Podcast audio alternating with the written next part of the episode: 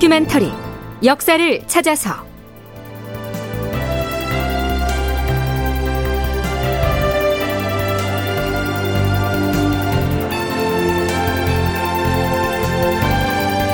제 1011편 고문으로 만들어낸 임해군 영모 사건.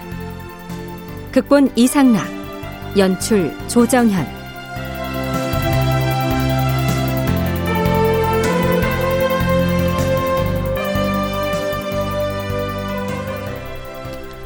여러분 안녕하십니까? 역사를 찾아서의 김석환입니다.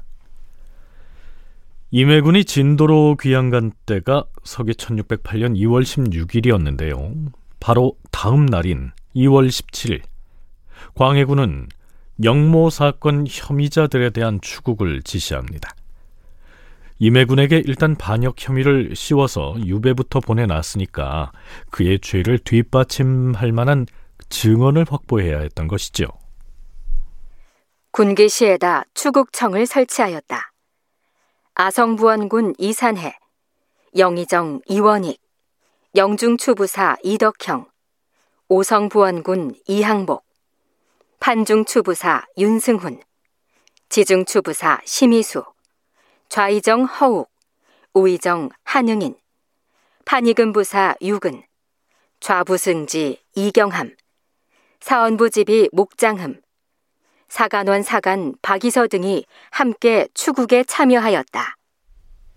전하, 지난번의 어명에 따라서 고원백과 박명현을 추국하려 하였사오나 양사의 논의가 통일되지 않았으므로 추국을 할 수가 없게 되었사옵니다.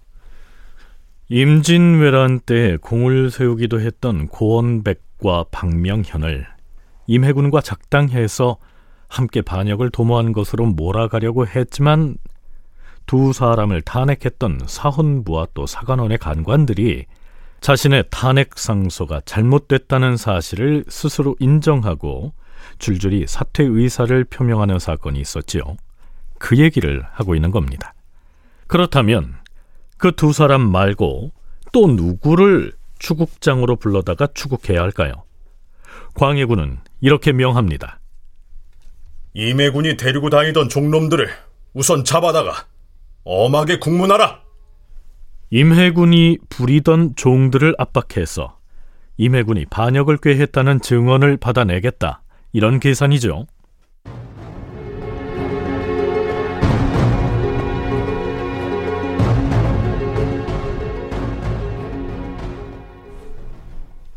다음 날인 2월 18일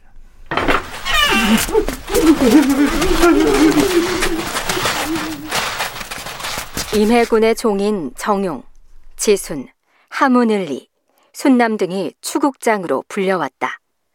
추국관들이 추국을 시작하였다. 지금부터 묻는 말에 한치의 거짓이라도 입에 올렸다가는 목숨을 부지하지 못할 것이다.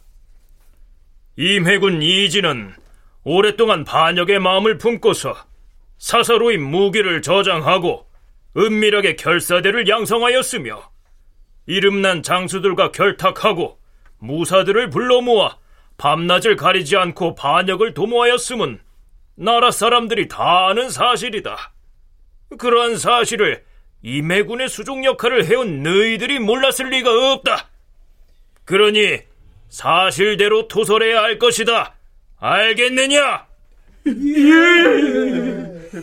대행 대왕께서 승하시던 날 임해군은 서둘러 궁을 나서서 자기 집으로 달려나갔다가 한동안 시간이 지난 뒤에야 비로소 궁으로 들어왔으니 그 사이에 자신이 부리는 가병들을 지휘했음이 틀림없다.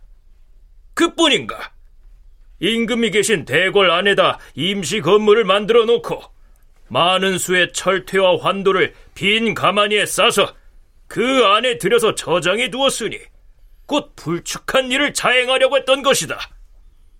너희들은 임해군이 항시 데리고 다니는 종들이니 틀림없이 그의 음모와 흉계를 알고 있었을 것이다. 그러니 사실대로 공초해야 할 것이다. 일단 이렇게 엄포를 놓고 나서 잡혀온 종들에 대한 개별 신문을 시작합니다. 이 종들의 진술을 간추리면 이렇습니다.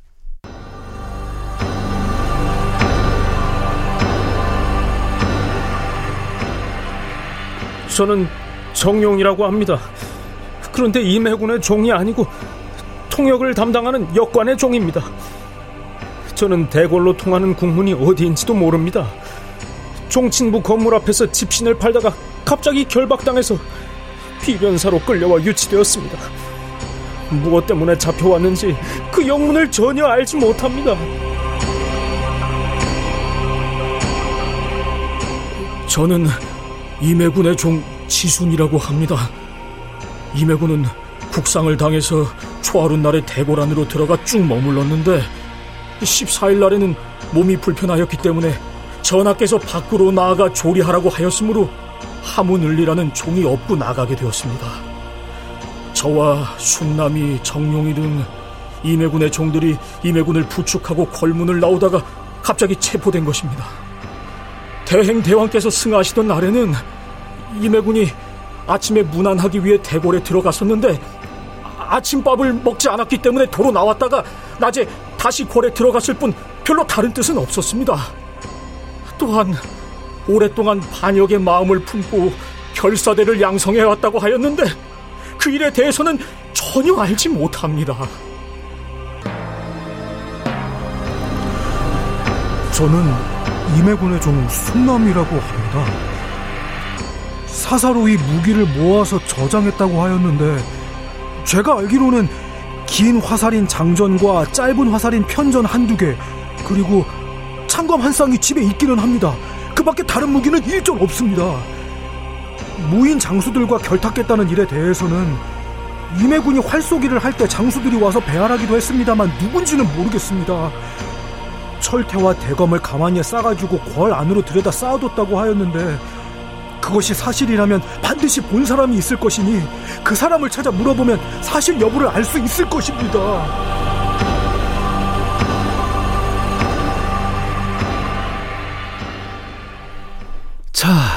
임해군의 종들을 잡아다가 1차로 추국을 한 바에 따르면 임해군이 반역의 마음을 품고서 결사대를 모으고 심지어는 궐 안으로 무기를 들여가서 한바탕 거사를 도모하려 했다는 등의 혐의는 터무니없다.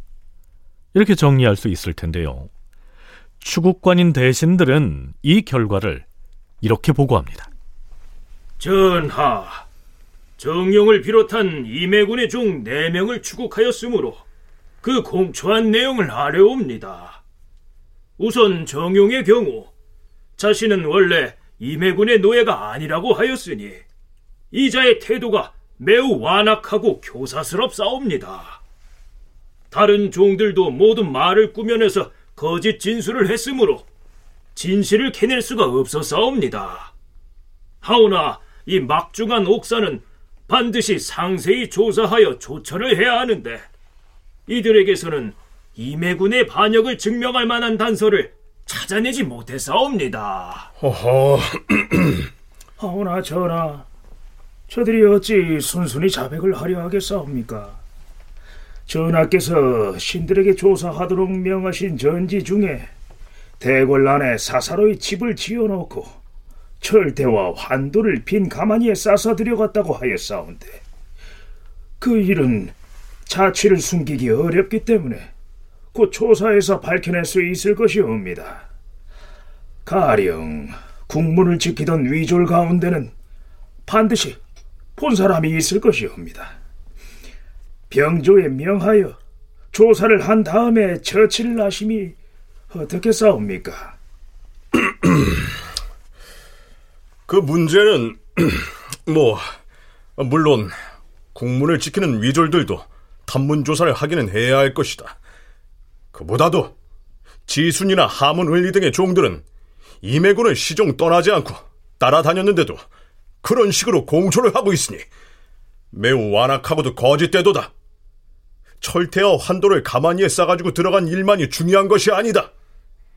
임해군이 무관 출신의 장술과 결탁한 것과 누구누구가 임해군의 집에 출입하면서 영모에 가담했는지 등등에 관계된 일들은 마땅히 엄하게 신문하여 실상을 알아낸 다음에 조처해야 한다. 오늘은 이미 밤이 깊었으니 내일 의논하여 아래토록 하라. 자, 여기서 한 가지 변수가 등장합니다. 우선 실록의 이 대목을 기술한 사관의 논평부터 살펴보죠. 사신은 논한다. 대궐 내부는 임해군이 사사로이 건물을 지을 수 있는 곳이 아니고 더구나 철퇴와 환도는 건물을 짓는 데에 관계된 물건도 아니다.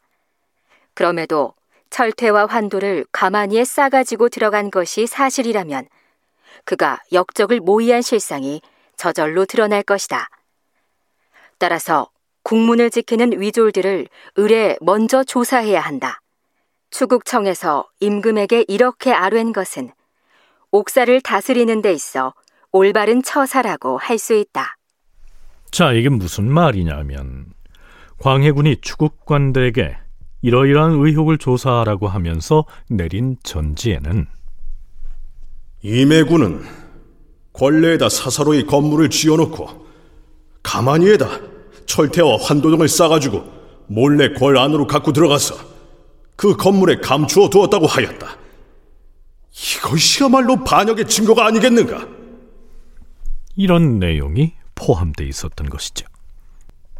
따라서 추국관으로 참여했던 대신은 임해군이 철퇴 등의 무기를 가만히에 싸가지고 들어간 게 사실이라면 그 당시 궁궐문을 지키고 있던 위졸들을 조사해 보면 금방 사실들이 입증될 것이고 그 증거를 가지고 임해군의 종들을 신문하면 될 것 아니겠느냐 이렇게 고하고 있는 것이죠. 사관도 그렇게 하는 게 올바른 처사라고 논평하고 있고요. 자 그런데 광해군은 왜 그 대목에서 말끝을 흐리고 있는 것일까요?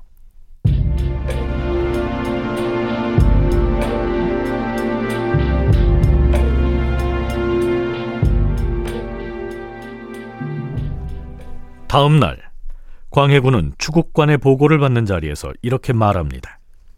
임해군의 종들에게 죄를 물을 때 어떤 질문을 할 것인지에 대한 항목들은 사원부, 사관원, 홍문관 등에서 올린 임해군의 탄핵 상소문에 모두 거론이 되었다.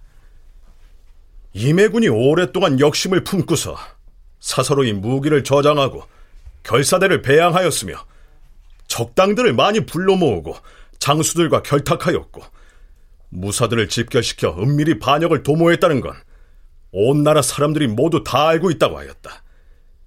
그러니 이러한 조항들에 대해서 엄격히 국문을 시행하면 될 것이다. 그런데 하필 철퇴와 환도를 가만히에 싸가지고 들여갔다는 그 조항만 가지고 따로 조사할 필요가 뭐 있겠는가? 이는 자칫하면 전체 사안을 손상시키고 뒷패단이 있게 될까 염려스럽다. 그러니 잡아온 종들에 대한 국문을 엄하게 실시하여 영모 사건의 실정부터 알아내야 할 것이다. 자, 이렇게 얘기하고 있는 것이죠. 만약에 추국관이 궁궐문을 지키는 위졸들을 대상으로 조사를 벌였는데 그 위졸들이 물론 우리는 궁궐문을 수비하는 임무를 맡고 있어서 임해군이 드나드는 것을 그때마다 목격을 하였죠. 그런데 가만히에다 철퇴와 환도 따위를 감싸서 몰래 들여간 것은 본 적도 없고 또한 그런 무기를 몰래 숨겨갖고서 궁궐문을 통과할 수도 없습니다. 더구나 임해군이 궁궐 안에다 개인적으로 건물을 지어놓고 무기고로 썼다는 것은 있을 수도 없는 터무니없는 얘기입니다. 이렇게 증언을 해버린다면 임해군에게 영모의 죄를 씌우려고 했던 계획 전체가 무산돼 버릴 수도 있겠죠. 그러니 광해군은 철퇴니 가만히 운운하는 얘기는 제쳐두고 다른 항목을 가지고 임해군의 종들에게 형장을 가해서 혹독하게 국문을 해라. 이렇게 명한 겁니다. 형장을 가해서 고문을 하면 뭐 그까짓 가만히에 철퇴와 환도를 싸갖고 들어갔다는 얘기겠지만 얼마든지 받아낼 수가 있으니까요. 사전에 증거를 확보하려는 노력 따위는 필요가 없다는 얘기입니다. 부경대 신명호 교수의 얘기 들어보시죠. 나중에 이 개축옥사라고 하는 것까지 모든 것이 실제 증거는 없어요. 근데 뭐 때문이냐? 영창대군을 위험하게 보고 뭔가 지금 공작을 벌인다 생각하면 숨 쉬고 있는 것 자체가 다 공작으로 느껴지는 거예요. 그래서 불안 공포가 만들어낸 허상이라고 생각할 수 있죠. 자기가 자신이 있으면 이렇게 안 합니다. 자신이 없어서 이런 거예요. 그래서 광해군은 광해군대로 그 마음이 불안하고 불쌍하지 생각하면요. 임해군과 인목대비 사이에 장차 영창대군을 보위에 올리기 위한 공작이 암암리에 벌어지고 있다고 믿은 광해군. 그는 불안감에 휩싸여서 이처럼 무리한 영모 사건을 만들어낸 것이다. 이런 견해입니다.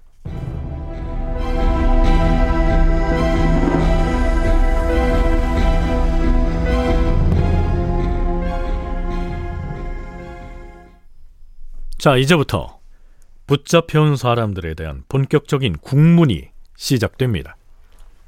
주상 전하, 임해군의 종인 정용과 순남에게 각각 한 차례씩 형문을 하였으나 사실을 숨기고 실토하지 않으니 매우 흉악스럽사옵니다.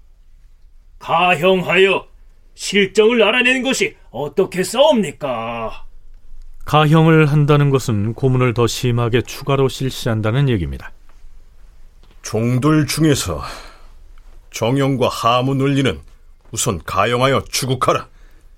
그리고 무장인 고원백 등은 오늘 잡아다 일단 옥에 가두라. 또한 오늘 추가로 잡아온 이매군의 종들 역시 가형을 하라. 예, 주상 전하. 놈들이 사실을 실토할 때까지 줄이를 텔라!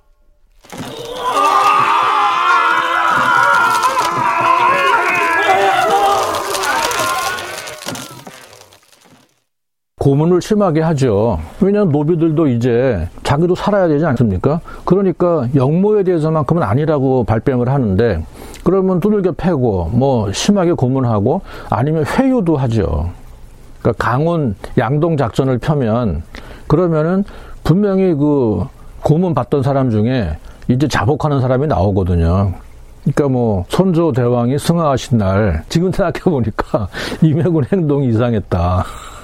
뭐 철퇴를 갑자기 모으기 시작했다. 뭐 무장들과의 연락이 더 바빠졌다. 이런 말 나오면 이거는 사실 지금으로 보면은 방증밖에 안 되는 거지만 중세 사회에서는 그 역모죠. 서강대 계승범 교수의 얘기 들어봤습니다. 사실 왕조 시대에 국왕이 일단 영모 사건이라고 규정을 하고서 자백을 받아내겠다고 작심을 했다면 도중에 그 의지가 꺾이거나 실패한 적이 거의 없다는 것이 계승범 교수의 설명입니다. 아닌 게 아니라 이때 임해군의 종들을 추국하는 데 있어서 가장 강력하게 고문을 지시한 사람이 바로 광해군이었죠.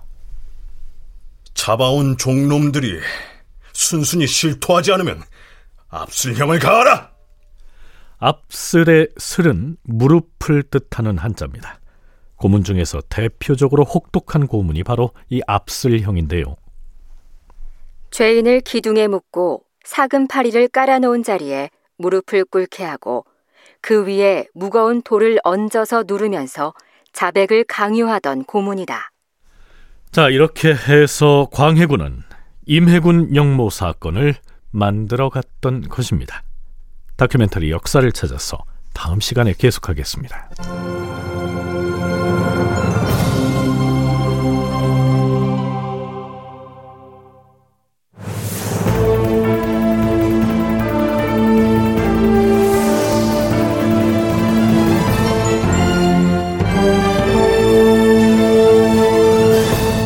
다큐멘터리 역사를 찾아서 제 1011편 고문으로 만들어낸 임해군 영모 사건 이상락 극본 조정현 연출로 보내드렸습니다.